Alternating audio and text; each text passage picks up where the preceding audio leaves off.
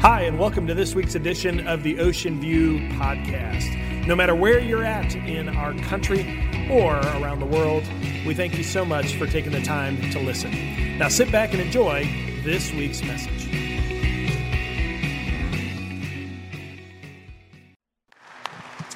My name is Terry. I'm one of the pastors here. And if you joined us this Sunday, whether online in the balcony or on the floor, um, you've picked a different Sunday, a, a day in which um, we're, we're choosing to worship like we always do, except we're, we're choosing to praise much more today through song. And I don't know about you, but, but really in this room, if, if there was a magnifying glass on our hearts and in our minds and our thoughts, we'd probably see a lot of different backgrounds. I know for me, um, I came from a background, a Catholic background, and then grew up in a, a, Baptist church. And so when I think of worship, there's all different kinds of backgrounds and thought. And um, years ago, I, I was uh, in my doctoral program, and I was with my cohort, and we had a spiritual retreat in Virginia, and we were in the mountains. And um, I remember sitting there, and, and we had different locations in the mountains that we gathered, different like sites and environments. And so the professor told us the place to meet, and so we, we met at this location. It was gorgeous, overlooking the beautiful valleys and mountaintops. And, and as we entered into this room, there's about 20 of us, and there were, there were stools and chairs around in, in a circle, and so we all gathered and sat down. And, and the next thing we knew, the professor came in and she says, Today we're going to worship. And we said, Okay, that's great. And she said, So we're going to begin. And she began to play Gregorian chant. Now, if you grew up in a liturgical church, you know a little bit about what that sounds, but it's very different than the music in which you've heard this morning. And I remember sitting there and thinking to myself, Dear Lord, if I have to go through this for 25 minutes, I'm just going to go berserk. And then, after about five minutes of Gregorian chant, she switched over to many different other styles of worship that were very unique and different um, around the world. And I remember sitting there and just being distracted, and my heart just, you know, saying, you know, what is this? And, and let's get to the good stuff. And, and, um, and then she said, now we're going to worship through silence. And we just sat for about 10 minutes in pure quiet.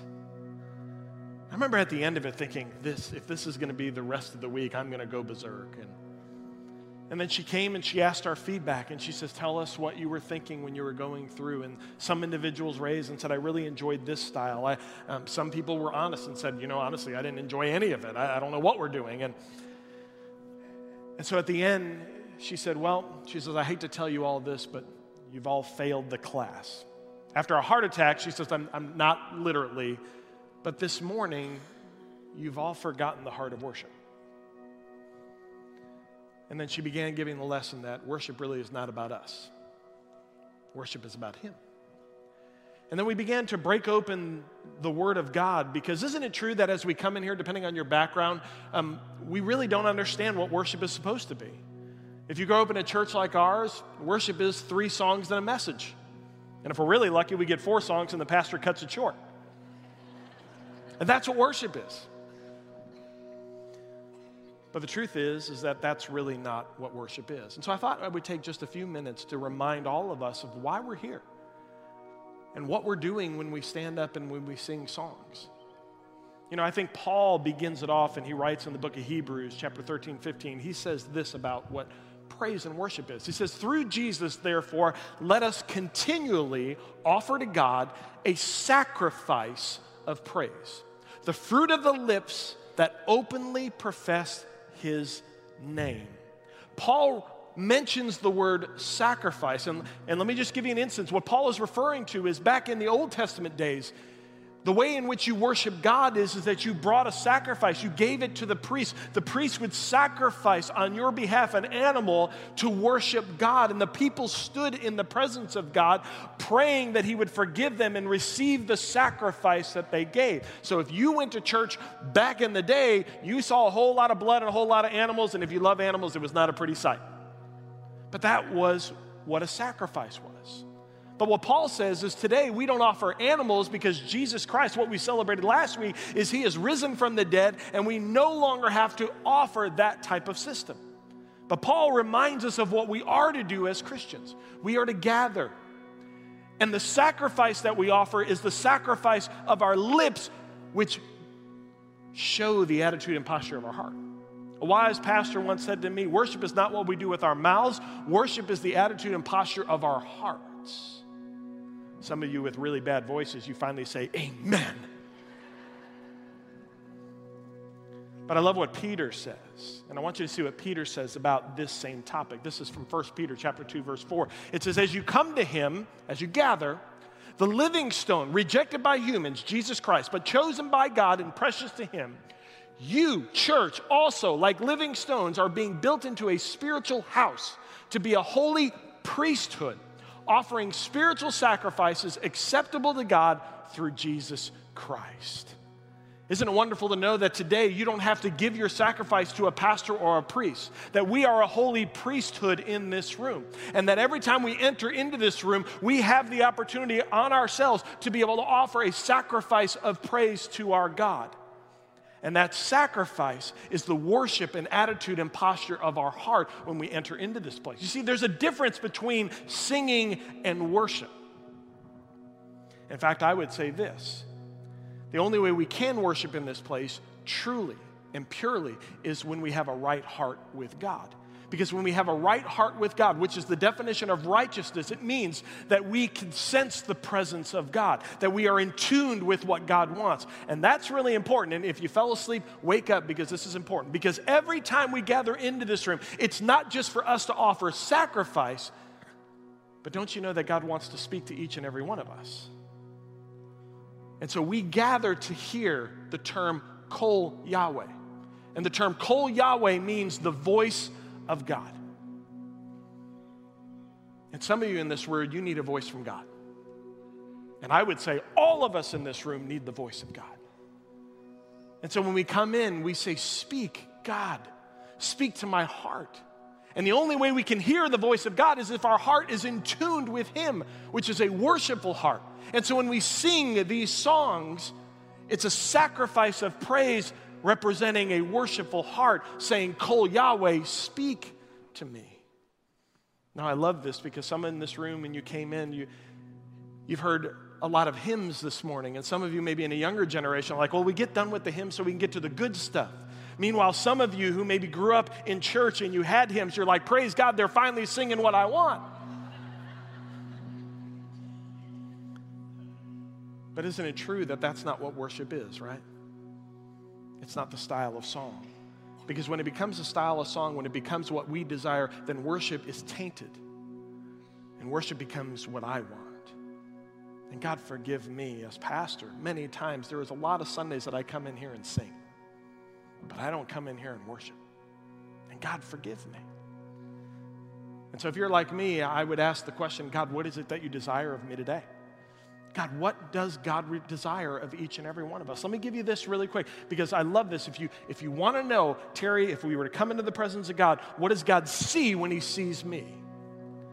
Well, did you know this that when we gather, that if you were to worship with a right heart, one of the ways that the people of God used to represent a worshipful heart is they would lay prostrate on the ground before God. And that was a symbol God, you have all of me. God, you have everything in me. And so when you look at different denominations and you see people on the ground, hands on the ground, that's what they're doing. They're saying, God, you have my heart. That's what it means. There's another thing, uh, those of us that grew up in liturgical, we spend a lot of time on our knees. Well, when you spend your time on your knees, that's a symbol of God, I bless you, God, and God bless me. And so when you're on your knees, you're calling for the blessing of God. And one of the things that we see in our church over and over again is you see individuals with hands raised. And, and I love this because I don't know about you, I remember the first time I was in a worship service and I saw someone in front of me. Again, I came from a liturgical background, and we, we just keep our hands right here. safe place, don't move, just play it safe. And I remember a person in front of me had hand fully extended. I mean, you talk the fingers, the phalanges, they were wide open, you know what I'm saying? Full confidence. And I remember sitting there getting uncomfortable and sweating because I'm watching that. But do you know why individuals raise their hand? It's not because they feel something. That is a symbol in the Old Testament of people shouting thanksgiving to their God. That's what this means. Now, for some of you who say, Terry, I don't know, I don't know if I can do this, I don't know if I can give thanksgiving to God, I mean, it's just a little uncomfortable. We have praise braces available at the welcome desk. They put right here, keeps them there for a little while. You get used to it, I promise. It's okay, I promise. But worship is symbolic not only to our generation, to the generations of before, no matter what song or style that you've gotten used to. And in just a moment, we're going to continue worshiping. But before we do, the most important part of worship, I'd be failed and remiss to not share it with you. But when we gather into this room, when we say, Kol Yahweh, when we say, God, speak to us, when we raise hands of thanksgiving, when we get on knees and say, Bless you, God, God bless me, and when we lay prostrate on the ground and say, God, you have all of me, that is worship. But there's one part of worship that we all have to remember when we gather into this place, and that is this to stand before God in worship is to change. And God, forgive me, there are many Sundays that I just walk in in the same way as I walk out. And some of you in this room, well, Terry, is that really a part of worship? Well, rather than me tell you, how about we see what Jesus has to say about this? Jesus in Matthew 5 23 said this. Said, Therefore, if you are offering your gift at the altar and there remember that your brother or sister has something against you, leave your gift there in front of the altar. First go and be reconciled to them and then come and offer your gift. Do you see what Jesus said? When you come to worship, and in the spirit of worship because you're saying, God, speak, and you're opening your heart. When God says, Hey, Terry, knucklehead, you're doing something wrong, then Jesus says, When you recognize it, then you are to go out changed. God, forgive me. God, I need to do the right thing. And worship compels the body of Christ to be righteous. And so, if you truly want to worship today, then you don't come in this place and leave the same. You come into this place and say, God, Kol Yahweh, speak. And when God brings something to your heart, I need to apologize. I need to say, I'm sorry. I need to reconcile. Then you are to leave this place changed forevermore. We see in Colossians 3:16 it says this, "Let the message of Christ dwell among you richly as you teach and admonish one another with all wisdom through what? Psalms, hymns and songs from the Spirit, singing to God with gratitude in your hearts. My prayer for all of us today, including me, is that we remember that Jesus Christ died so that I can live. And when you come into this place, you're reminded of that, and there should be a joyful presence about all of us, no matter what we're going through. And we should be able to say, God, no matter what I'm going through, the joy of the Lord is my strength. And what I love about this is, is that when we speak the name of Jesus, there's a smile that comes across our face. When we speak the name of Jesus, there is strength to overcome because God knows that we're coming in here to receive His strength so we can be changed and go out into this place. So, in just a moment when we sing, I pray that you would worship with joy because of the name of Jesus Christ. Would you pray with me? Heavenly Father, I thank you so much for this moment. I thank you for the heart of worship. Right now, God, I pause and I ask your forgiveness, Lord. God, forgive me when I enter into a place and I just sing. God, may I learn what it means to Kol Yahweh, to listen to your voice, to hear the voice of God. May I know what it means to give a praise of thanksgiving. May I have an attitude of a right heart before you. And God, if you're to speak to me in this moment or in these songs and I am to change, then God, so be it. So, God, thank you so much for worship today. And may I be changed forevermore. For it's in your holy and matchless name of Jesus that we pray.